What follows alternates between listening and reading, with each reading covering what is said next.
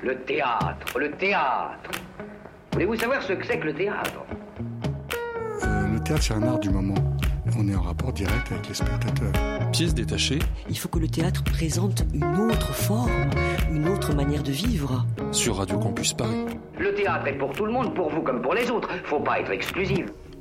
Bonsoir à toutes, bonsoir à tous et bienvenue dans Pièce détachée, l'émission consacrée aux arts vivants en Ile-de-France.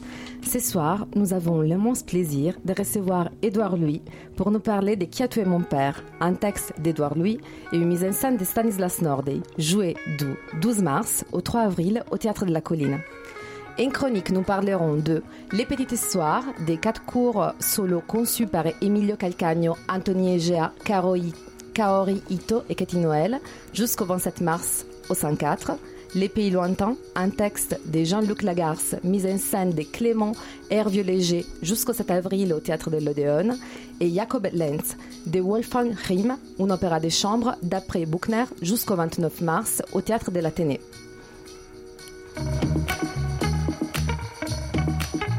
Pièce détachée, les arts vivants à la radio. Mais commençons par l'édito. Malheureusement, j'ai tellement de feuilles que je l'ai perdu et il doit être absolument là. Bon, il est là. Très bien. Nous sommes sauvés. Pour préparer cette interview, je suis tombée sur un article de Nicolas Herpin, La taille des hommes, son incidence sur la vie des couples et la carrière professionnelle. Moi, je suis petite. Vous direz parce que je suis italienne, mais bon. Cet article m'a ému et me rappelant combien de fois j'ai remercié le destin d'être une fille et de ne pas devoir faire face au monde comme un petit bonhomme des milieux populaires, comme mon cousin Mario. J'ai pas mal de souvenirs d'enfance avec lui. Une fois, on avait eu une superbe idée de lancer des boules de neige sur les voitures qui roulaient. Ma mère est arrivée en bagnole et je me suis empressée de monter à bord pour éviter qu'ils comprennent et me pourrissent. Un mec dehors était en train de, piquer une crise. Il avait failli faire un incident à cause d'une boule de neige sur son pare-brise. Je suis partie avec ma mère et j'ai laissé mon petit cousin seul avec cet homme qui braillait. Mon cousin préféré, celui auquel je voulais apprendre à lire à trois ans, je l'avais abandonné. Je ne like pas ses posts sur Facebook. Sur sa page, il y a une photo du film La. Son corps, des moins de 30 ans, est marqué à feu par la misère, la drogue et les tatouages qu'il s'est fait sur les visages. Louis qui a les mêmes noms et les mêmes prénoms que mon oncle, héroïnomane, mort du sida l'année de sa naissance. Tout un dessin. La dernière fois, il m'a écrit qu'il voulait quitter l'Italie et peut-être venir ici. J'ai pas répondu, j'ai dit oui, t'as raison, on s'est vu à Noël. C'était en 2017. Je regrette de ne pas voir, de ne pas voir depuis des années, de ne pas le voir depuis des années, parce qu'il euh, il rentre et sort des prisons, parce que son désespoir me fait peur. Il faut du courage pour revenir, moi je l'ai pas vous, vous êtes grand et blond, mais apparemment, quand vous étiez petit, vous étiez trop maigre et pas trop gâté. Aujourd'hui, vous avez changé de milieu, vous êtes un auteur reconnu. Vous êtes presque l'incarnation du mythe américain. Mais votre famille n'a pas eu votre chance. Et dans ce texte, Qui a tué mon père, vous nous parlez de comment le corps de votre père a été dévoré par une politique sociale anti-pauvre qui est capable de supprimer 5 euros d'APL et de déduire 4,5 milliards pour quelques centaines de milliers de foyers les plus aisés de France, les mêmes mois. Vous êtes retourné voir votre père après des années de silence. Il faut de courage pour revenir. Vous l'avez Merci. Ben j'essaye. Moi je pense qu'il y a aussi une forme de, de courage de la vérité euh, qu'il faut avoir à partir du moment où on écrit, c'est-à-dire de, de dire euh, tout ce qui semble impossible à dire. Vous voyez, moi quand je quand j'écris euh, et qu'il y a des choses qui me semblent trop compliquées parce qu'elles sont trop intimes, trop personnelles, trop secrètes, je me dis c'est ça qu'il faut écrire et tout le reste il faut le faire disparaître parce que si c'est difficile, c'est justement parce que c'est parce que c'est intéressant et, et oui donc je pense que le, courage, c'est quelque chose de, très politique aussi, parce que ça veut dire déplacer toujours la frontière entre ce qui paraît impossible à dire et ce qui ne l'est pas. Le mouvement gay, le mouvement féministe, c'est des mouvements qui ont dit, euh, voilà, en tant que femme, en tant que gay, on vit certaines vies, on vit certaines expériences, et on va mettre ça au cœur du débat public, au cœur du discours politique. Et donc ces mouvements ont été un, déplacement de la frontière entre public et privé. Et dans la littérature, c'est un peu la même chose que j'essaie de faire, de, de parler de ce dont il est impossible de parler. C'est ce que je fais, j'espère, dans, dans Qui a tué mon père. Et d'ailleurs, de ce que j'ai cru comprendre, Qui a tué mon père au départ était une commande C'est bien ça? Bah, C'est-à-dire que Stanislas Nordet, il y a deux ans, je crois, euh, m'avait invité au TNS à Strasbourg euh, qu'il dirige. Donc le TNS, c'est le Théâtre National de Strasbourg, qui a une grande école. Exactement. De comédiens et de metteurs en scène. magnifique, avec une école superbe. Et, et Stanislas m'avait invité parce qu'il lisait mon deuxième roman, Histoire de la violence, et puis ensuite on allait dîner ensemble, et il m'a dit, si tu veux écrire quelque chose pour le théâtre, j'en serais ravi. Moi, j'admirais déjà beaucoup Stanislas Nordet, et puis aussi le théâtre de toute façon dans ma vie avait été très important parce que si vous voulez euh, en tant qu'enfant gay, euh, moi j'ai été acteur à 3 ans, à 4 ans j'étais déjà acteur parce eh que je devais jouer des rôles pour, pour survivre, je devais me cacher de qui j'étais, je devais prétendre aimer les filles, je devais prétendre être masculin, je devais prétendre aimer le football, aimer comme ça adhérer à toutes les, les, images les plus caricaturales de la masculinité dans le milieu de mon enfance, dans le petit village de mon enfance. Et donc j'arrêtais pas de jouer des rôles. Et quand j'ai découvert le théâtre plus tard dans ma vie, c'est comme si euh, c'est comme si je connaissais déjà ça. J'avais j'avais déjà joué tous ces rôles pour survivre et donc pour jouer, moi, pour moi, jouer était comme une, une forme d'évidence et donc le théâtre, c'est quelque chose qui m'a, ouais, qui m'a bouleversé dans ma trajectoire parce que je me suis qui a reconnu finalement votre vérité dans un certain sens? Oui, qui m'a fait comprendre d'abord que il n'y a rien d'autre que des rôles. Euh, alors des rôles qui sont dans le monde, il n'y a rien d'autre que des rôles, des rôles qui peuvent être imposés euh, violemment. Vous savez, quand, quand Simone de Beauvoir dit au début du, deuxième sexe, euh, on ne naît pas femme, on le devient, ça veut dire que le rôle de femme est un rôle qui est imposé aux personnes qu'on considère absolument, qu'on considère biologiquement comme femmes et à qui on impose de jouer un rôle et de le reproduire sous peine de, de, les exclure, de les moquer, de les mettre au banc de la société si elles correspondent pas à l'image traditionnelle de la femme. Et donc, en, au fond, cette idée de Simone de Beauvoir, c'est presque une théorie du rôle, c'est que tout ce qu'on est, on le devient sans forcément s'en rendre compte, mais à partir du moment où on le sait, peut-être qu'on peut, s'inventer d'autres vies en s'inventant d'autres rôles.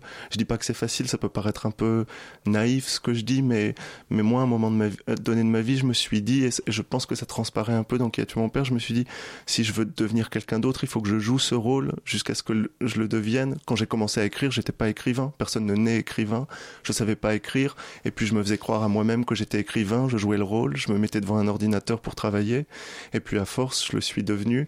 Et, donc il y a une forme de, ouais, de, performance euh, au cœur de ma vie, au cœur de, la vie de beaucoup de gens, je crois.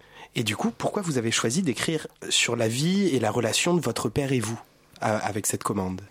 C'était une évidence aussi, ou vous avez fait un petit scan de... Ben, j'avais envie d'écrire sur mon père depuis un moment et, je trouvais pas la manière de le faire. Chaque fois que j'écrivais, j'échouais. C'était, c'était mauvais, c'était pas bien.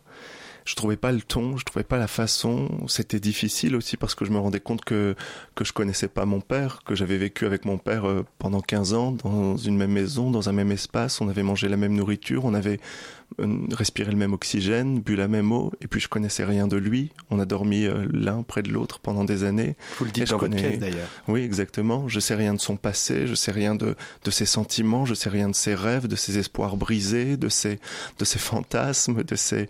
Et, et je me suis dit, comment est-ce que je fais pour écrire sur quelqu'un que je connais pas? Comment est-ce que je fais pour écrire sur quelqu'un dont je ne sais rien? Et donc ça, c'était une des premières, une des premières difficultés. Puis après, je me suis dit, comment est-ce que peut-être je pourrais écrire l'histoire de ce silence, l'histoire de cette incompréhension. Et c'est ça qui a tué mon père, c'est que j'aurais pu faire un livre en enquête, un peu comme aujourd'hui certains euh, auteurs et certains auteurs le font, Javier Cercas, etc., qui sont des, formes très belles aussi.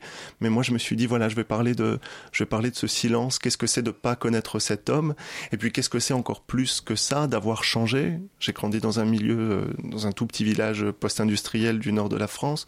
Je suis venu à Paris pour euh, me réinventer comme comme écrivain, comme intellectuel, comme et, quand je reviens voir mon père, je je me rends compte et c'est le point de départ aussi de la pièce de que Stanislas met en scène là à la colline, c'est que euh, on se rend compte qu'on n'arrive plus à se parler, encore moins que, que dans l'enfance, parce que je suis devenu quelqu'un d'autre.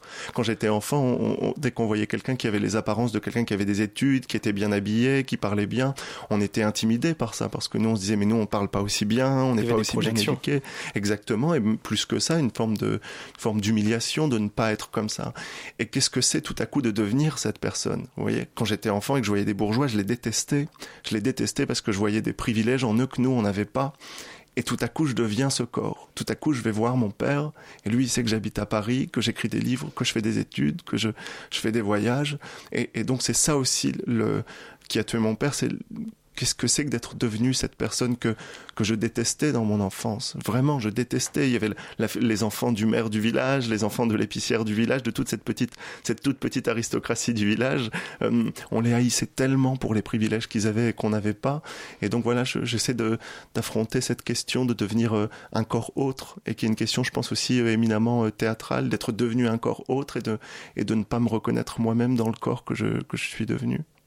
Et Stanislas Nordet parle d'une forme de consanguinité avec les auteurs. Comment vous avez vécu cette consanguinité avec lui? Bah, moi, c'est aussi une des choses que, que j'aime beaucoup dans le théâtre, c'est que dans le fait d'écrire et d'avoir un texte qui est incarné par quelqu'un d'autre, c'est que tout à coup, euh, mes problèmes deviennent les problèmes de Stanislas, que tout à coup, mes, mes, mes, préoccupations deviennent les préoccupations de Stanislas. Si vous voulez, c'est une sorte de, de, dépossession. ouais. ouais. de partage, vous avez raison, d'abord, c'est vrai, parce que c'est une partage, c'est de l'amitié aussi. J'ai écrit pour Stanislas parce que on est devenus amis et que pour moi, l'amitié, c'est aussi un grand principe de création. J'écris aussi pour les gens que j'aime. Et puis en, en plus de ça, c'est c'est une forme de dépossession, c'est-à-dire que voilà, moi quand je vais voir euh, Stanislas jouer qui a tué mon père, tout à coup ses problèmes c'est mes problèmes, c'est mes problèmes c'est ses problèmes. Vous voyez, je le dis dans l'autre sens tellement les choses se mêlent à la fin. Et que et qu'il porte mes problèmes à ma place. Et et ça, moi je trouve ça euh, très important. Comme je dis toujours, vous voyez, enfin on choisit pas d'être euh, femme, on choisit pas d'être gay, on choisit pas d'être arabe, on choisit pas d'être juif, on, on choisit pas d'avoir des corps qui souffrent dans le monde social. Et parfois, on peut en avoir marre de porter les problèmes sur son dos. On entend toujours des gens qui disent euh, euh, ah les gays euh, aujourd'hui sont de moins en moins engagés depuis qu'ils ont le mariage, depuis que. Et moi, je me dis mais pourquoi on dit pas ça des hétéros? Pourquoi c'est les gens qui ont souffert qui devraient porter leur souffrance? Pourquoi on devrait toujours souffrir deux par deux fois après avoir souffert par le corps au moment où on vous dit ça le PD, au moment où on vous dit ça l'arabe? Pourquoi ce serait toujours à vous d'aller souffrir en une plus deuxième aller fois. chercher, euh, ouais. Exactement, par les mots, par le discours, et donc aussi avoir avoir les autres qui parlent à notre place, dans la mesure où ils le font de manière vraie, comme Stanislas le fait. Ça peut être aussi euh, quelque chose de très beau. Il y a quelque chose de beau dans le vol, en fait, dans, le- dans- de- parfois d'avoir nos histoires volées, ça fait du bien, parce qu'on a droit au repos parfois.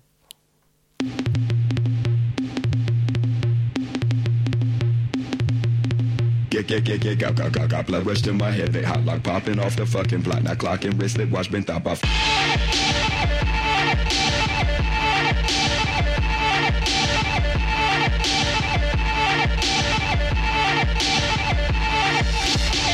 Dragon volume blasting, bailing out my brain. Red light flash, then stop, I smash. Abraxas, hydroplane, massive. That's his fight for rain and madness. And lace ad with black cat fist on the of stratus. Come right to fall that flying. Don't wait for me if I care about anything, anywhere. Losing myself, I get the stairs what I'm looking at. Wasn't there, wasn't there, wasn't there. Wasn't there, wasn't there. Nothing out there can stay inside. Hit the ball, sleep deprived, who drove the car. Still alive, up in smoke, moon is low. As you know, didn't say I did. Is this? Know what this is? But do you know? Get, get, get, get, got, got, got, got. Blood rush in my head. They hot like popping off the fucking block. Now clocking wristed, watch been top. I fly inside that watch and big shots. Snip shots, hit for the one quick shot. So many ways to skin the frame. Remember when first shot straight. Now just think it. Life away, so what comes next? Right away. Right away. Right away. Right away, away. Raise the curve, guilty dry, come black cloud cover the sky. Talk to people of your eyes, sickness moves, can't deny. Looking through you, mastermind. For mercy, man, cry. Yeah, I'm knowing it, you know why. Method, mental, evidence, operating, hold me, get crucified, can't close this head. What's the cost? Meet your head without in-depth knowledge. Should be asking, where's the sex? Or with a ski mask on my face. Yeah, yeah, yeah, yeah, got, got, got, got blood rush in my head. They hot like popping off the fucking block. Now clocking wrist, they watch me top off. Oh, yeah. Like entropic manic cycles, fire water burning vitals, wake up raging cold attacks, and take me to the nearest city. Sell out of me, yeah, get at me, make it quick up blood, I'm busy, bit busy, bit busy, bit busy, bit busy. Put a hole into my head, pierce the bone, dust the breeze, lift my thoughts, tucked into bed with a paper cup, skeleton wig, no nothing since then, but seen, been floating to the next. But do you know? Yeah, yeah, yeah, yeah, yeah, got, got, got, got blood rush in my head, they hot like popping off the fucking block, now clocking wristlet, watch been top off, yeah, yeah, yeah, yeah, got, got, got, got blood rush in my head, they hot off the fucking block. Clock and watch.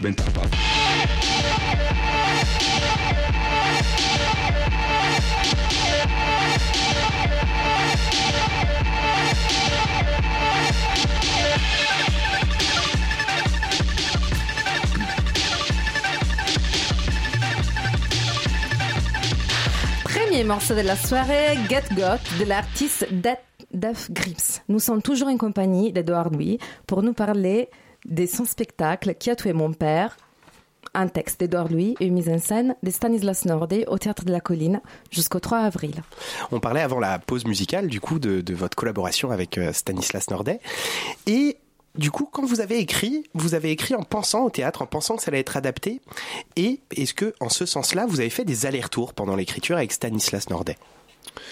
Alors non, je lui ai envoyé plutôt le texte euh, à la fin, quand le texte était Finalisé. euh, pas totalement finalisé. Stanislas a fait des suggestions et j'ai corrigé, euh, j'ai changé euh, quelque chose à partir des, des, des idées de Stanislas. Mais c'est vrai que c'était un texte que j'avais pensé directement euh, euh, pour l'adresse, pour le pour l'oralité, pour la parole, et puis aussi dans l'idée comme ça qui est pour moi très belle du théâtre, qui est presque euh, une suspension de la liberté du, de la spectatrice et du spectateur. Et pour moi, ça, c'est quelque chose aussi de, de très émancipateur de, politiquement. C'est que vous avez des gens qui seront là pendant deux heures De et qui façon. sont obligés d'écouter ce que vous êtes. Enfin, ils peuvent toujours sortir, Oui, oui. bien sûr. Mais, qui, en, tout, cas, ils ont fait l'acte de, de venir. et ils ont fait l'acte de venir, et à partir du moment de ce moment-là, ils sont confrontés directement à, ce que vous dites. Et, c'est vrai que je, trouve que dans le monde, il y a tellement de, stratégies qu'on invente pour ne pas être confronté à la réalité. Vous voyez, exactement un peu comme quand on passe devant dans la rue devant un SDF et puis qu'on tourne la tête pour euh, ne pas le voir ou pour ne pas la voir. Et, on a toujours tendance à, fuir la réalité du monde et à fuir la violence du monde. Et, je trouve que le théâtre, ça peut être aussi une forme d'art de confrontation comme ça qui qui est justement un instrument de lutte contre contre ce, cette stratégie euh, physique et corporelle et sociale qui consiste à toujours essayer d'esquiver euh, ce qui est en train de se passer. Et donc je pensais beaucoup à ça au moment où j'écrivais à Qui a tué mon père pour Stanislas Nordet. Je me suis dit voilà, là les gens ils seront mis face à quelque chose et, et, ça peut produire peut-être euh, euh, je sais pas une émotion dans la tête des gens, l'idée de changer, l'idée de faire quelque chose. Moi quand je parle du, du corps de mon père qui est un corps euh, ouvrier qui a été broyé par la violence du monde social, euh, comme les corps ouvriers le sont, euh, j'ai envie que la spectatrice et le spectateur se disent euh, qu'est-ce que je fais? Et surtout qu'est-ce que je fais pas? Est-ce que je suis pas un peu complice du monde tel qu'il est? Est-ce que je suis pas un peu complice de, de la violence sociale? Et, le théâtre c'est c'est ça aussi et, et voilà donc ouais pensé euh, beaucoup. Vous avez écrit une tribune sur et pour les Gilets jaunes. Vous parlez des corps des ouvriers, donc, comme vous venez de dire, brouillés par euh, les travails qu'on ne peut pas réparer au contraire des vitrines. Comment faire prendre conscience aux politiques de l'importance de leurs choix pour les corps des gens? Donc, vous pensez qu'à travers les théâtres, on peut arriver euh, à ça? Ouais, enfin, en tout cas, les politiques qui sont au pouvoir, je pense pas les convaincre de quoi que ce soit. Euh, c'est soit eux, soit moi. Euh, et donc, je préfère euh, lutter contre eux que d'essayer de les que, d'essayer de les convaincre. Mais euh, mais c'est vrai. En tout cas, c'est c'est ce qui est au centre de qui a tué mon père. C'est pour ça que qui a tué mon père à ce titre-là, c'est que moi j'ai toujours l'impression qu'il y a une forme de d'amnésie dans la société de ce qu'est réellement la politique. Et on a toujours tendance à oublier que la politique c'est une question de vie ou de mort. Euh, que en France, euh, si vous êtes ouvrier ou ouvrière par exemple, euh, vous avez euh, 50% de chances de plus de mourir avant 65 ans, c'est-à-dire de mourir véritablement. Euh, si vous êtes noir ou arabe, vous pouvez être tué par la police euh, comme ou par les gendarmes, comme l'a été Adama Traoré. Si vous êtes une femme, vous pouvez tomber euh, sous les coups de la violence masculine. Euh, les, euh, les, les enfants et les adolescents LGBT se suicident quatre fois plus que les autres, que les enfants hétérosexuels. Et donc, en fait, appartenir à certaines catégories dans le monde, c'est avoir son corps exposé à une mort prématurée. Et la politique, c'est le moyen soit d'encourager euh, cette violence-là, ou soit le, essayer de trouver des moyens de la suspendre. Et, et, quand on entend les, femmes et les hommes politiques parler de politique, on a toujours l'impression qu'ils essayent de faire ça, de cacher la vérité de ce qu'est la politique, comme si c'était seulement une question de, je sais pas, de gestion, de manière de voir le monde. de- Alors que moi, ce que je dis, c'est non, la politique, c'est vivre ou mourir. Ça veut dire, pour une migrante ou un migrant, euh, le refus ou l'acceptation d'un gouvernement d'accueillir une migrante ou un migrant, ça veut dire est-ce que je vais mourir noyé dans la Méditerranée ou est-ce que je vais pouvoir être là et poser mon lit quelque part et essayer d'avoir une vie et c'est pour ça que moi j'ai jamais compris par exemple les gens de gauche qui ont des amis de droite. Moi j'ai jamais pu serrer la main à quelqu'un de droite. Je déteste ça parce que ça veut dire que pour ces gens la politique c'est pas grave, vous voyez. Et moi quelqu'un qui permet la mort des migrantes, quelqu'un qui permet la mort des migrants, quelqu'un qui permet l'extermination des personnes LGBT ou la violence contre les femmes, c'est pas quelqu'un à qui j'ai envie de serrer la main. Vous voyez, c'est pas possible, c'est trop grave la politique. Alors je vois tout à fait, et ça me fait ma, transition avec ma prochaine question, parce que malgré tout, j'entends tout à fait et, tout ce que vous dites là, et là vous avez choisi le, média du théâtre pour euh, euh, pour défendre ces causes-là et le théâtre de la colline qui est un théâtre national qui peut être un peu élitiste. Euh, le, public peut l'être, c'est pas forcément il y a des, des grandes directions c'est moi qui le pense, hein, euh, des dents de direction justement pour démocratiser, faciliter l'accès au théâtre et tout ça. Mais voilà, je vous le dis, je vous dis ma question.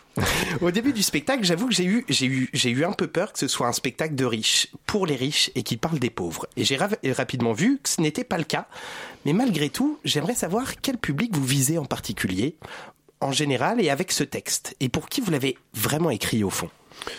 Bah, moi, c'est vrai que quand j'écris, je me dis toujours que j'écris pour les gens qui lisent pas. hein. J'écris pour les gens qui auraient jamais pensé à lire un livre et j'essaie de faire en sorte que, voilà, ma littérature, ce que j'écris, ma littérature, ça fait un peu vieillot, un peu bête, mais Oui, ce que non, ce j'écris, hein. Honte. que ce que j'écris, en tout cas, euh, atteigne euh, ou s'adresse à des gens qui d'habitude ne sont pas euh, pensés, des gens qui sont euh, exclus de ce qu'on appelle le lectorat, le monde culturel, etc. Exactement. Après, moi, je pense beaucoup que c'est par le, c'est par les centres qu'on fait la révolution. Moi, je pense que aussi euh, Simone de Beauvoir a tant changé à la vie des femmes et elle publiait euh, chez Gallimard, elle faisait des conférences à la Sorbonne. Euh, moi, quand je quand je publie au Seuil, qui est un grand éditeur, ou quand je ou, quand j'ai un texte qui est joué à, la colline, je me dis ça, c'est un espace que j'ai volé. Moi, j'aurais pas dû être là. Mon père était ouvrier, mon grand-père était ouvrier, ma mère était au foyer, mère au foyer, ma grand-mère était mère au foyer. Les vies se reproduisaient de manière comme ça infernale à travers les générations. Et si moi je suis là, euh, c'est par accident, c'est par hasard, c'est parce que je me suis battu, c'est par miracle, c'est un mélange de tout ça. Et si je suis là, je l'ai volé cette place et, et, et, et, je suis là pour dire des choses que ces gens n'auraient pas entendues si j'avais pas été là euh, euh, grâce à ce miracle, à cause de ce miracle. Et à propos de ces miracles, je voudrais savoir, effectivement, on dit que le système scolaire français reproduit les inégalités. Vous, vous êtes donc une exception. Qu'en pensez-vous du système scolaire français actuel et de son évolution? Bah, si vous voulez, moi en plus, je me, enfin, je suis pas une exception, je suis pas euh, justement une sorte de rêve de modèle américain, parce qu'au contraire, moi, je, j'ai fui mon enfance parce que parce que j'étais un perdant plutôt, parce que j'ai grandi dans un milieu ouvrier dans lequel euh, la masculinité était la valeur la plus importante. J'en parle beaucoup dans Qui a tué mon père, la virilité, l'idée de l'hétérosexualité et tout ça. Et, et, et moi, j'échouais à être comme dans le monde de mon enfance. Mon père avait honte de moi, il trouvait que j'étais un petit garçon efféminé, il trouvait que j'étais un petit garçon qui était pas à la hauteur. Il parlait toujours de mes cousins et de mes frères comme des durs, et quand il disait c'est des durs, je comprenais que ça voulait dire et toi tu n'en es pas un, et à cause de ça tu es la honte de la famille. Et, et c'est parce que j'ai pas réussi à m'intégrer que je que je suis parti et que les études en fait c'était la seule chose à peu près accessible. Mais moi si à ce moment-là on m'avait dit soit tu deviens le petit garçon le plus viril du village, ou soit tu vas à Paris et tu vas devenir écrivain, à ce moment-là j'aurais jamais décidé de partir, j'aurais décidé de rester. Et, et- et en fait c'est presque par une succession euh, d'échecs si j'en suis là aujourd'hui. Mais aussi pour revenir à votre question de tout à l'heure, je pense qu'elle est très importante. J'avais eu des, des, des autres adaptations de mes de, au théâtre de mes précédents livres, euh, qui étaient pourtant des romans, mais en finir avec Eddie Bellegueule et Histoire de la violence, et, et, et, dans différents pays. Et ce qui m'avait beaucoup frappé, c'était que les gens me disaient très souvent, alors qu'ils se connaissaient pas, qu'ils étaient dans des pays différents, dans des langues différentes et tout ça, ils me disaient, euh, ah mais on pensait euh, faire ton, texte dans une usine désaffectée ou dans une école ou dans et, et, peu in situ. Oui, et, moi je trouvais qu'il y avait une forme de, violence sociale aussi là-dedans qui consistait à dire euh, si c'est des pauvres on va les jouer dans une usine et si c'est les pauvres on va les jouer euh, dans la nature. Alors que si j'avais écrit sur la grande bourgeoisie du 16e peut-être ces gens auraient jamais pensé à faire ça. Et, c'est pour ça que je pense qu'il y a quelque chose de, beaucoup plus radical à, à, à, à, s'acca- à s'accaparer des espaces dans lesquels on n'aurait pas dû être. Et moi je suis un, voleur en fait. Absolument. Et j'ajouterais, à mon sens, euh, que du coup, ne pas, ne pas, euh, ce que je me dis, que c'est une bonne technique finalement, enfin comme vous dites, d'attaquer par le centre pour euh, toucher le monde entier.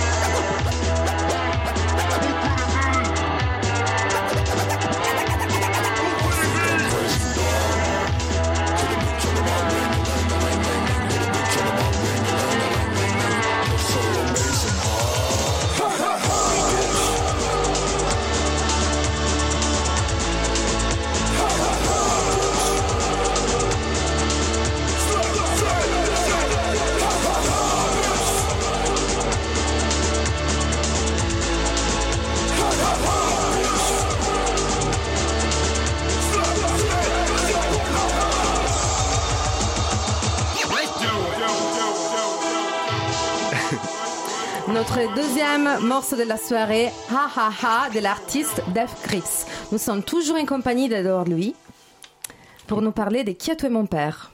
Alors, oui, moi j'ai une question pour vous, Edouard. N'avez-vous pas peur de vous voir réduit en écrivain engagé?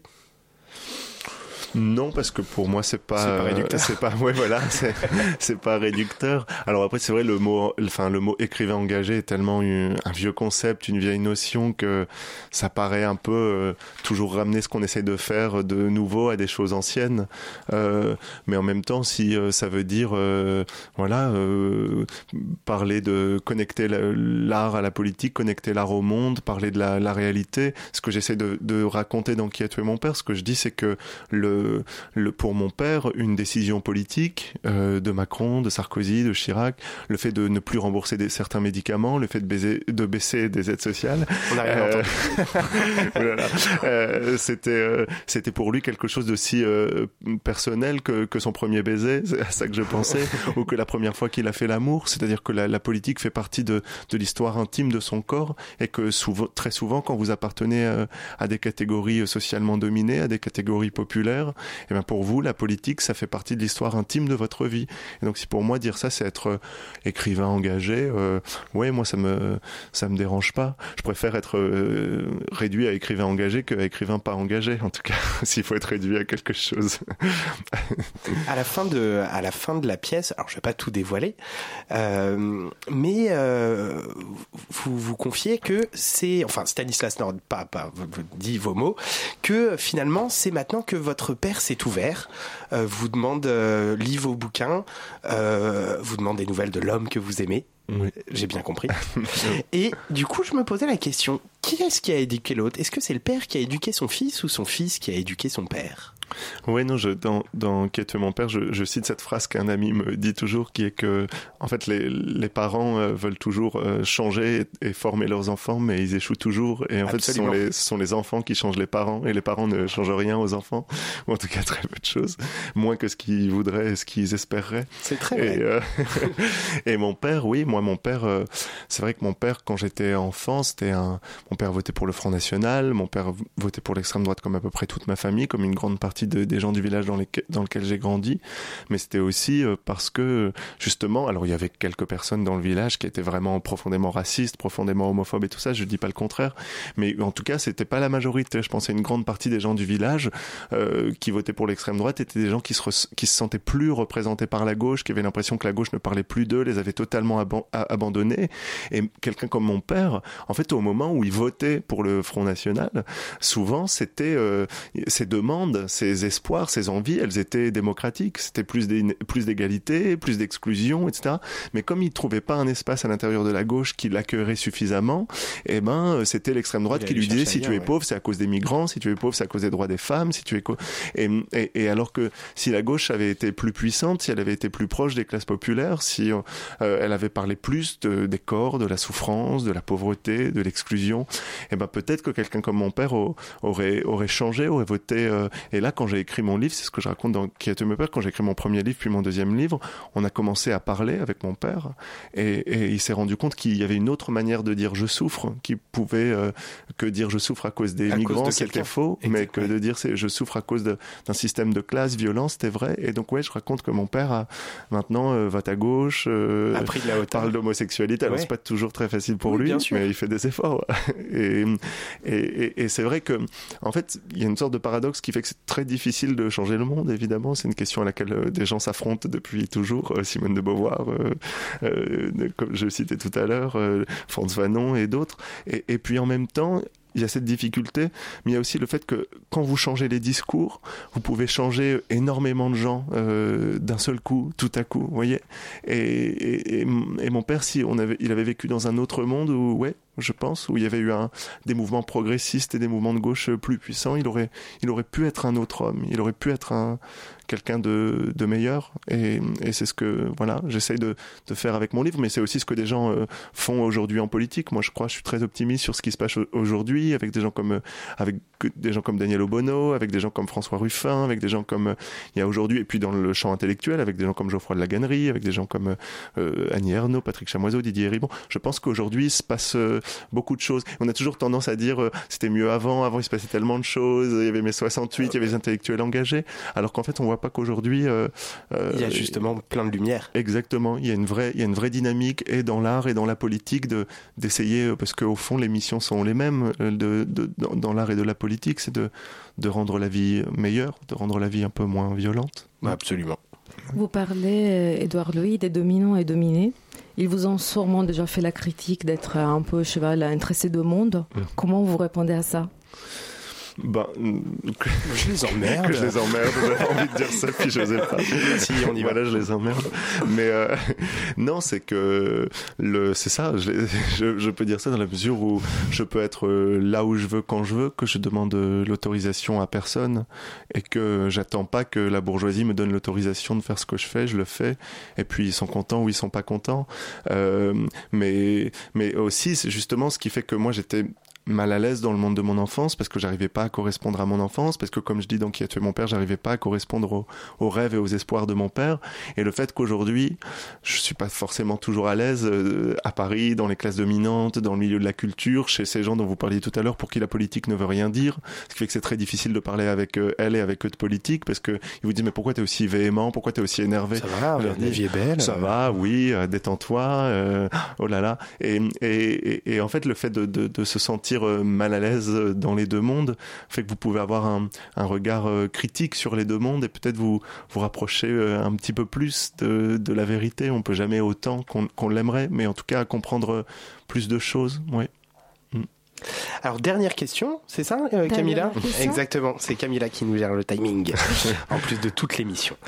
Alors, on parle dans le- la pièce de Titanic, qui a été un moment important dans votre vie, c'est vrai Ah oui, moi. euh, Et si James Cameron venait vous voir et vous chargeait de l'écriture de Titanic 2, est-ce que vous accepteriez Et sous quel axe l'écririez-vous? Ah non, je pourrais pas, j'aurais, trop peur, hein, parce que le, premier était trop beau et j'aurais, peur de, de, de gâcher. Moi, Titanic, c'était le, c'était le grand film de mon enfance et je raconte dans Qui a tué mon père que, que, que c'est le, le, la VHS venait de sortir quand j'avais 8 ans ou quelque chose comme ça et j'avais dit à mon père que je voulais ça pour mon anniversaire plus que tout. Je sais pas pourquoi, je voyais la pub à la télé, je voyais Kate Winslet, Leonardo DiCaprio, je, euh, Kate Winslet était tellement belle, j'avais envie d'être elle, euh, j'avais envie de, et puis ils voulaient tous les deux fuir leur destin. J'étais, j'étais fasciné. Puis mon père m'avait dit mais tu dois pas Et vous vouloir avez ça. vu ça juste dans la bande-annonce Ouais, Elle on, était on voyait, on voyait pas mal de Ouais, choses. Et, et, et- et j'avais dit à mon père que je voulais ça. Mon père dit mais non, c'est quelque chose pour les filles. Tu dois pas vouloir ça. Et puis finalement, le matin de mon anniversaire, je me suis réveillé et la cassette était là à côté de mon lit et je l'ai regardée euh, des centaines de fois, vraiment pendant pendant des années. Et puis euh, il m'arrive encore de, de le regarder. J'ai regardé pour la Saint-Valentin le mois dernier. C'est trop mignon. Merci beaucoup, Édouard Merci. Louis. Merci beaucoup. Merci d'être infiniment. venu ce soir avec nous pour euh, parler des Qui a tué mon père. Donc vous avez jusqu'au 3 avril pour faire la queue au Théâtre de la Colline parce que c'est complet.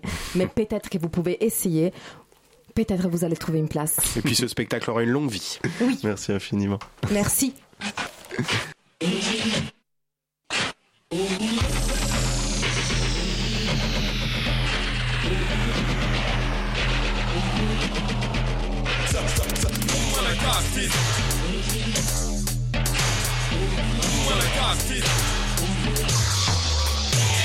Please, you must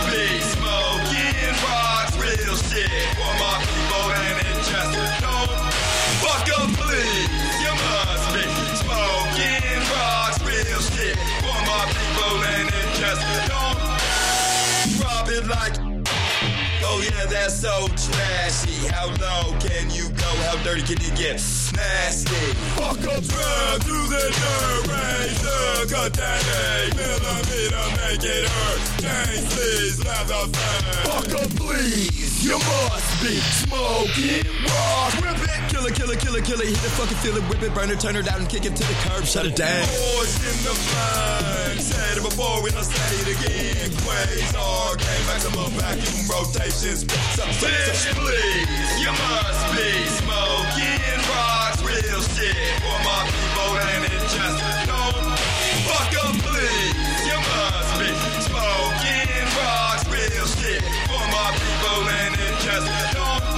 don't. When shit goes down, I'll be there with my hand on my gun and my eyes on the road. Ghost ride in the hell, fuck if I can. Ooh, wanna cops my phone. Give a fuck, blood, I ain't going nowhere. Jump on night and day, living down by the code. Code of the street, gotta stay in the zone. Never own it, freak it to the base of the bone. I am the darkness creeping through your system. The last of the whip packing every bitch into position. Working you over, crashing and burning in a black blasting out your are male. This say YTL. Ooh, when I cocked his gun, clap, shrapnel up my lip, cause blood Bitch, please, you must be smoking rocks, real shit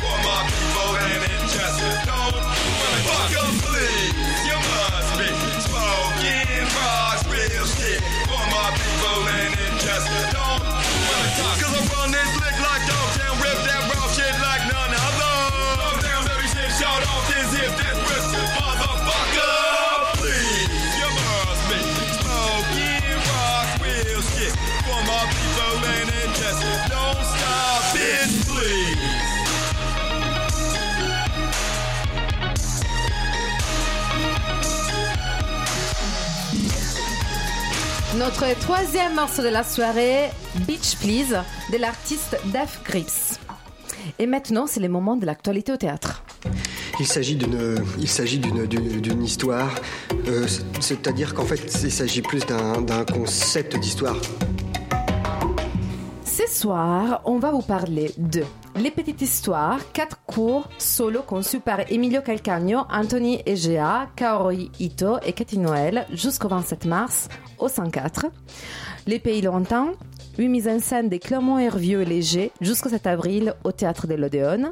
Et Jacob Lenz, des Wolfgang Riem, une opéra des chambres d'après Buchner jusqu'au 29 mars au théâtre de l'Athénée. On commence par Les Pays Lointains. On t'écoute Anaïs. Bonsoir. Bonsoir, Alors, je vais commencer par une citation de Jean d'Ormesson. Oui, je sais, c'est une première. Euh, il y a quelque chose de plus fort que la mort, c'est la présence des absents dans la mémoire des vivants. Nous sommes tous plus ou moins habités par nos absents. Quand on commence à se souvenir d'eux, certains nous attristent quand d'autres nous décrochent un sourire intime. Grâce au théâtre, nous avons la possibilité de convoquer nos absents dans le monde des vivants. C'est ce qu'entreprend l'auteur de la pièce Pays lointain, Jean-Luc Lagarce, sa dernière avant de succomber à 38 ans du sida. Elle est aujourd'hui mise en scène, on l'a dit, par Clément Hervieux-Léger, avec dans la distribution un autre acteur du français, Loïc Corbory, mais également Daniel Sampedro, Nada Strankar ou encore Audrey Bonnet. Ils sont beaucoup, donc je pourrais pas tous les citer, mais ils sont tous très bons. L'histoire est simple. Louis, un homme de 33 ans, retourne dans l'endroit dans lequel il a grandi. Mais Louis est malade et vient donc pour l'annoncer à sa famille. Il a ressenti le besoin de rejouer sa vie, d'opérer une réconciliation du passé et du présent avant son passage futur dans le monde des absents. Le pays lointain de Louis, dans cette mise en scène, est une aire d'autoroute. Dans ce parcours où tout est bétonné, froid et gris, dix personnages se retrouvent autour de lui. Autour d'eux, une cabine téléphonique et une voiture déchaussée de ses roues, de son logo, ne lui restant que son autoradio et son coffre encore utilisables. La scénographie d'Aurélie Mestre ne laisse paraître aucun signe identifiable à une époque passée ou actuelle. Nous sommes plongés dans le monde de ces onze personnages. 11 personnes que l'on peut diviser en deux parties. D'un côté, la famille dite naturelle, la mère, son frère Antoine, la belle-sœur Catherine et la sœur Suzanne, et puis la famille dite choisie. Il y a un garçon, un guerrier, Hélène et enfin l'ami de longue date. Une famille constituée par l'amour que chacun porte à Louis et réciproquement.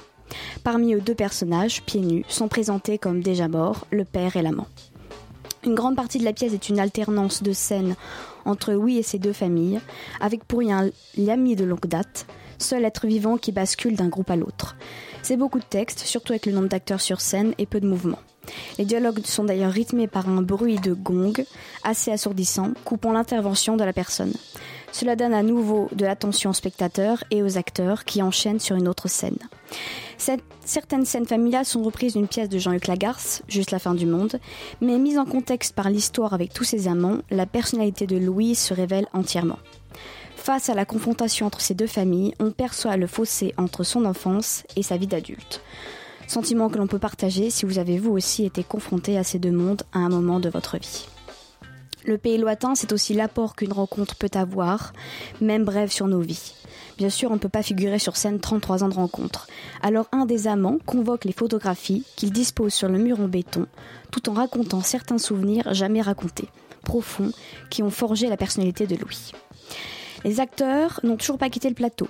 Certains se réfugient dans la voiture, d'autres observent de la palissade, tous sont attentifs aux propos tenus par chacun. On arrive à la fin de la pièce et Louis évoque enfin l'approche précoce de sa mort. Le contexte et les propos tenus laissent penser que le sida plane également sur la tête de Louis. Mais jamais la maladie ne sera mentionnée. On la devine ou pas, ce n'est pas le sujet de la pièce. C'est une mise en scène sobre mais poignante, notamment grâce au texte. Je dois avouer que l'entracte est le bienvenu, c'est quand même 4 heures de pièce. Il faut beaucoup d'attention pour percevoir les relations entre chacun. Il parle, répète, puis reformule, le style de littéraire de Lagarce, unique. Il faut s'habituer pour écouter avec plaisir tantôt les monologues, tantôt les vifs échanges de ces personnages, souvent face publique.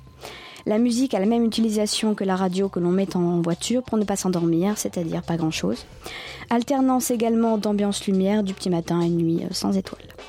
Cette pièce est un point final, un testament adressé au lecteur puis aux spectateurs du futur pour sensibiliser à cette triste période que sont les années sida. Pas besoin d'aller dans le pathos pour nous faire réagir, et le metteur en scène l'a parfaitement compris. Les derniers mots prononcés par Louis, quand il n'y a plus rien à faire, témoignant de la détresse qu'a pu avoir Jean-Luc Lagarce à l'époque. Si vous voulez écouter du Lagarce et voir de bons acteurs, c'est à l'Odéon jusqu'au 7 avril. Merci. Alors, Mais de rien. Merci oui, à toi. Effectivement, moi je suis, ah, moi j'étais hier voir la pièce et je suis d'accord avec toi, Anaïs. Il faut beaucoup de concentration pour apprécier Énormément. cette pièce. Moi, j'aime beaucoup les textes. J'ai trouvé quand même euh, cette mise en scène un peu léthargique, si je peux le dire, et hystérique. Donc effectivement, on est en train un peu de s'endormir et après un certain moment, il commence à crier, donc on se réveille. Effectivement, comme tu dis, la musique sert aussi à Se tenir éveillé. éveillé. Après, euh, j'étais pas euh, particulièrement emballée par la mise en scène, mais il faut dire qu'effectivement les acteurs ils sont ils sont pas mal. Par exemple, j'étais très touchée par la performance de Audrey Bonnet et son monologue avant l'entracte qui est vraiment très touchant et c'est là vraiment le moment où j'ai ressenti quelque chose pendant la pièce. Donc, euh, si vous avez envie d'écouter la garce, comme Anaïs a bien dit, allez au théâtre de l'Odéon jusqu'au 7 avril. On poursuit avec Les Petites Histoires 2, quatre cours solo conçus par quatre chorégraphes Emilio Calcagno, Anthony Egea, Kaori Ito et Cathy Noël jusqu'au 27 mars au 104. Donc, je suis allée avec Anaïs, toujours, samedi. Donc, Les Petites Histoires 2, quatre enfants bizarres qui ont du mal à trouver leur place dans le monde. La première vit à cheval entre sa vie rêvée sur les réseaux sociaux et la vie réelle, toujours en déséquilibre et obsédée par son image, jusqu'au jour où elle décide de tout fixer avec ses yeux écarquillés de ne jamais plus fuir. Le deuxième, enfant, semble hésiter entre l'image doumite de Narcisse et un super-héros années 60, an- années 60, mais il a du mal à tenir debout. Il décide donc de se jeter par terre avec élan et détermination et force. La troisième est une créature aquatique qui semble expérimenter la puissance physique de la voix à travers différentes déclinaisons du mot bonheur. Par moments, elle a l'air d'une poupée et voit des transformations, un peu comme un Pinocchio sous-marin. Le quatrième enfant est un prisonnier d'une peur atavique et il essaie de se libérer d'une présence envahissante et dangereuse. L'esprit voodoo ne lui laisse pas d'échappatoire, il s'enfonce dans sa chair comme les épines d'un rosier. Il est hypnotisé, l'esprit voodoo a croqué son cœur. À travers ces quatre tableaux, nous sommes donc plongés dans, on- dans, dans quatre mondes des quatre chorégraphes. On passe d'une émotion à une autre à toute vitesse. C'est sûrement un spectacle jeune public à pas rater, et pas seulement jeune public, parce qu'il y avait, oui, il y avait des enfants, mais pas, pas seulement. Pas énormément. Donc je trouve effectivement hyper intéressant pour découvrir l'univers de ces quatre chorégraphes. Et, sur, et je trouve aussi les thèmes, ces êtres marginaux, sont euh, assez touchants. Ils sont tous inspirés des contes de Tim Burton, donc La fille qui fixe, L'enfant tâche, La petite sirène et La fille voodoo. J'ai trouvé par- euh, particulièrement intéressante la déclinaison de la cruauté du monde face à la détermination de ses corps. Et au temps, euh, ils décident donc de faire face à leur euh, à- au monde à travers leurs différences, dont leur faiblesse devient leur force. Chaque partie est introduite par une vidéo. Oui, il y a une chose assez curieuse parce qu'il y a pas mal de vidéos pendant la pièce. Au début, on voit une vidéo et après, on comprend que chaque partie est introduite par le chorégraphe chargé du solo, dans lequel chacun raconte des courtes anecdotes ironiques à propos de son enfance et en introduisant les choix du conte. Voilà. Donc, euh, Alors, je suis assez d'accord avec toi. Il faut juste euh, peut-être préciser que chaque solo a, hum, utilise son corps déjà différemment. Donc, il y a des solos qui utilisent plutôt la danse hip-hop, plutôt contemporain. Il y a même euh, le troisième solo avec la, la sirène, euh, plus théâtral, je dirais. L'expression faciale, c'est ça qui, qui, qui fonctionne chez le jeune public. Euh, il rigolait vraiment qu'à ces moments-là. Euh, si on n'est pas au courant que c'est adapté des contes euh, de Tim Burton, c'est pas très grave parce que en soi on, le- on le ressent pas, on le voit pas. C'est pas l'univers de Tim Burton qui est sur scène. C'est Mais après, en, euh, en relisant ça, Mhm. après, je trouvais qu'effectivement, on retrouve complètement Ah, les titres euh, ouais. des contes. D'accord. Donc euh, moi, j'ai com- je me suis complètement refait Mhm. les histoires qui sont racontées sur scène et en voyant les images. Donc je trouve qu'il y a une vraie correspondance entre les contes de Tim Burton et ce qu'on voit sur scène. Bah, bah, c'est bien. Je pense que c'est ce qu'il voulait euh, chercher. Je j'ai pas ressenti ça pour, pour ma part. Et euh, sinon, j'ai trouvé que les 15 minutes pour chaque solo, euh, avec un début, un milieu et une fin, sont bien vues. Et c'est vraiment un bon spectacle pour le jeune public, oui. Oui. Et après, je trouve que c'est intéressant parce qu'il fait peur. Donc euh, on a beaucoup d'enfants qui ont peur. Oui. Et c'est c'est chouette de voir ça. Les enfants parce que c'est bien d'avoir peur. Mais non, mais c'est bien d'avoir peur. Ah mais absolument, Ouais. c'est hyper important. Voilà. Donc, allez jusqu'au jusqu'au 27 mars voir euh, les petites histoires au 104. Donc, quatre solos conçus par Emilio Calcagno, Antonio Egea, Kaori Ito et Cathy Noël. Et nous terminons ce soir avec la rubrique Au théâtre avec, avec la pièce Jacob Lenz de Wolfgang Riemann, une opéra des chambres d'après Buchner jusqu'au 29 mars au théâtre de l'Athénée. Donc, euh, Antoine. Bah, je vais présenter euh, mon invité, car j'ai eu le plaisir, l'honneur et l'avantage d'aller au théâtre avec Nanou. Moi, je l'appelle Nanou. Elle s'appelle vraiment Anne-Claire. Bonjour Nanou. Bonjour, Antoine, bonjour tout le monde. Comment ça va? Ça va, plutôt bien. Est-ce que tu préfères que je commence à décrire ou tu peux y aller en premier? Eh ben vas-y, je te laisse. euh, Ok, pas de souci. Ok, ok. Alors là, Camilla, toi qui nous as envoyé voir ce spectacle, c'était de l'artillerie méga lourde que l'on a vu. Alors euh, Jacob Lenz, euh, c'est en gros l'histoire d'un poète torturé qui flirte et espère peut-être même plus avec la mort. Il ne sait pas comment va l'amour de sa vie. Euh, Il ne sait si elle est vivante, morte ou autre, et en devient fou d'amour et d'autodestruction, avec une petite accointance pour la noyade. Deux personnes viennent le troubler dans son monologue de désespoir schizophrénique. Il y a un pasteur et un autre homme, euh, qui s'appelle Kaufman, si je me souviens bien, que l'on sent nettement moins bienveillant envers Jacob que le pasteur, qui s'appelle Operline. Ouais, exactement. Euh, donc voilà pour l'histoire, sachant que, je sais pas ce- toi ce que t'en as pensé, euh, Nanou, euh, que de toute façon, faut lâcher la compréhension pour apprécier le spectacle. Il y a un moment, en plus, c'est su- surtitré en allemand. Euh, c'est de l'opéra. Alors, euh, je, faut, faut le dire, ça. C'est un opéra que l'on pourrait dire issu de l'expressionnisme allemand. Euh, et ce marathon vocal porté par euh, surtout trois, trois grands chanteurs, donc Lenz, Jacob Lenz, qui est baryton, Operlin, donc le pasteur, qui est basse, et Kaufmann, qui est ténor. Alors, les ténors, c'est ceux qui chantent aigus chez les hommes, les basses, ceux qui chantent bas chez les hommes, et les barytons, ceux qui chantent au milieu, pour les néophytes. Et, euh, et donc, ils sont assez prodigieux. La partition vocale est escarpée. Escarpée, ce que je veux dire par là, c'est que ça va du très aigu au, au- au très bas et tous naviguent bah, bah, justement ouais, dans leur très aigu et leur très grave avec beaucoup de naturel et ils ne se... re- euh, et, ils y vont, ils, ils ont... euh, Qu'est-ce que... Je, je- je lis en même temps mon texte, là je ne sais pas ce que j'ai marqué. Mais Écoutez, j'ai eu je... le même problème tout à l'heure. Mais c'est incroyable, c'est les, les aléas du direct. Euh, ils, ils ont même certaines fois, et oui, des fois ils déclament même leur texte, ils le parlent sans, sans même le chanter, sans plus d'ar- d'artifice, c'est naturel, c'est bien. Euh, parce que des artifices, il y en a quand même pas mal, euh, parce que la, la scène du théâtre de l'Athénée était chargée comme jamais. Parce qu'en plus de ce trio, il y avait un orchestre d'une quinzaine de musiciens qui les accompagnent, avec des clavecins, des hautbois, des cuivres, qui sont là pour mettre en valeur la dramaturgie pas mal déjà. Donc euh, trois chanteurs d'opéra plus un orchestre, mais c'est pas fini.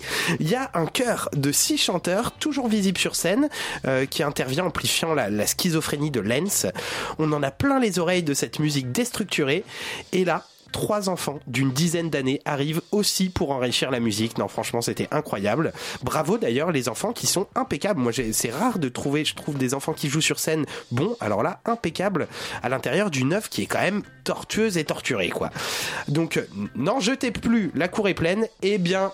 Si, on va jeter encore parce qu'il y a, pour habiller tout ça, euh, il y a des projections style euh, quoi, sur euh, les cinq pans de rideau flottants et puis même sur les, musiciens, sur les artistes. Et, euh, et voilà, les projections sont complètement incroyables, oniriques par-ci par-là, figuratives par-là par-ci, psychédéliques, infantiles, incroyables. On en a plein les mirettes pendant plus d'une heure. On en ressort soufflé, ne sachant comment digérer tout ça. Et puis quand on est sorti, on a lu l'histoire de cet opéra qui est dingue. L'histoire juste de, de l'écriture de la pièce est dingue. Je vous le dis vite fait. L'œuvre est autobiographique et le poète est mort jeune et torturé, n'ayant achevé son œuvre et son journal. Mais du coup, il y a Jörg Buchner qui a, euh, qui a écrit la nouvelle Lens en s'inspirant du journal tenu par euh, tenu par euh, par le Jacob. exactement par Jacob qui euh, qui s'est recueilli chez vraiment le pasteur Oberlin et euh, et voilà. Et il s'est reconnu Jörg Buchner dans la vie de ce poète et tout. Il est mort aussi. Et là, Wolfgang Grimm a composé, a récupéré donc la pièce euh, de Jacob Lenz, euh, customisée par Buchner, et lui l'a mis en musique, euh, Wolfgang Grimm, d'après toutes ces nouvelles-là. Alors j'ai trouvé ça hyper intéressant, hyper chargé, avec une assurance assez plaisante, genre je vous fous tout ça sur la scène et puis démerdez-vous bien. Je regrette quand même malgré tout une mise en scène avec tout ça un peu sommaire parce que bon il faut tout ça sur scène mais il en fait pas grand chose malgré tout mais en même temps il n'y a pas de place sur scène Euh, donc voilà et toi Nanou qu'est-ce que t'en as pensé?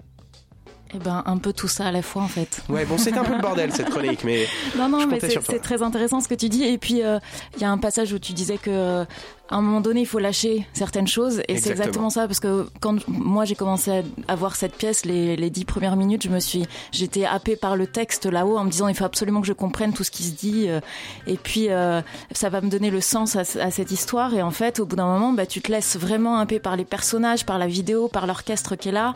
Et tout ça mis bout à bout, bah, ça t'aide à comprendre ce qu'il en est, l'essentiel, quoi. Et la vie de ce personnage qui est complètement euh, cruel, torturé. Et, et tu plonges vraiment dans l'émotion de ce personnage, c'est-à-dire euh, des émotions très fortes, de colère, de peur, de tristesse. euh, et, et en fait, tout, tout autour, alors tu parlais de mise en scène, c'est vrai qu'elle elle peut être un peu... euh, fragile ou un peu absente, mais en même temps, euh, enfin, à certains moments, je me disais que ça suffisait en fait tout ce qu'il y avait autour parce que c'est tellement chargé, tellement fort. ça arrive de partout en fait, en- entre euh, euh, donc ces chanteurs qui sont là, ce chœur d'enfant qui arrive à un moment donné, euh, cette vidéo qui est complètement éclectique. Il y a Ah des moments où, ça- où voilà, trippé, on passe d'image en image qui, qui, qui n'ont rien à voir les unes avec les autres, euh, de dessins d'enfants. c'est euh, vraiment schizophrénique ouais. euh, voilà, d'univers un peu euh, abstrait. C'est assez étonnant comme pièce. Et en même temps, on plonge vraiment dedans.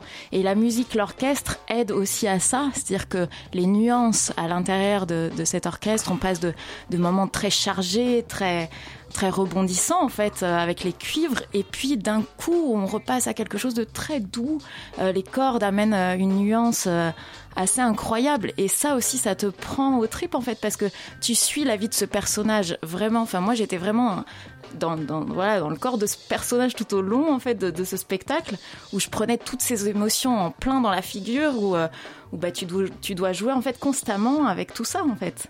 Et c'est ça qui est assez euh, subtil je trouve dans, dans tout ce travail euh, d'acteur et, et, de mise en scène finalement. Et, ouais c'est une pièce à voir je pense dans des moments où t'es pas trop ouais Ouais, qui coûtait pas trop chargé, faut être disponible Faut pour être recevoir toute cette matière. C'est vrai que cet univers schizophrénique, moi je l'avais aperçu déjà avec les trailers qu'on voit sur les sites Ouais. théâtre de l'Athénée et c'est pour ça que je vous ai envoyé. Bien joué. Alors dernière chose, un peu petite surprise de la pièce, c'est que le, le, le- celui qui a le rôle principal, Jacob Lenz, son vrai métier ouais. est euh, psychiatre euh, spécialisé pour les schizophrènes. Et alors je pense qu'il c'est quand même un vrai chanteur parce qu'il le tient bien et c'est Mhm. quand même dur. Mais donc du coup pour lui, il a pris ça aussi comme une expérience pour explorer la schizophrénie à travers une œuvre chantée théâtrale. Et euh, chapeau, hein, franchement. Et Nieto, là, le metteur en scène, Vijing, euh, incroyable, beau boulot, les gars. Et puis celui qui a vendu le spectacle à la télé, parce qu'il s'est vraiment chargé, beau boulot, euh, beau boulot la prod. Voilà. Bon, donc À ça a l'air très intéressant. Allez donc voir Jacob Lenz jusqu'au 29 mars. Ce soir, on vous a également parlé de Les Petites Histoires de jusqu'au 27 mars au 104 et du Les Pays Lointains, une mise en scène de Clément Hervieux Léger jusqu'au 7 avril au Théâtre de l'Odéon. Et invité, nous avons reçu Édouard Louis pour nous parler de Qui a tué mon père, un texte d'Édouard Louis et une mise en scène de Stanislas Nordet, joué du 12 mars au 3 avril au Théâtre de la Colline. Allez le voir. Et Yumi, ce soir, vous nous parlez de quoi? Écoute, euh, ce soir, euh, on va parler de la nouveauté, on va parler de skate, le- genre la musique pour faire du skate.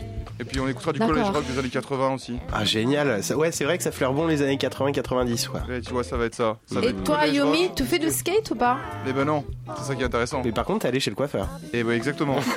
ça, c'est un peu moins intéressant par contre. Surtout en radio. Alors, donc, nous, on vous donne rendez-vous au 8 avril, où on va vous parler du PAL Festival. Cette émission a été préparée et présentée par Camilla Pizzichillo Bravo. avec la complicité, merci Antoine, donc avec la complicité d'Antoine Declercq et d'Anaïs Mom, et réalisée par Théol Barric. À lundi 8 avril à 20h sur Radio Campus Paris. Bonne soirée à toutes et à tous. Bisous. Ciao. Bisous.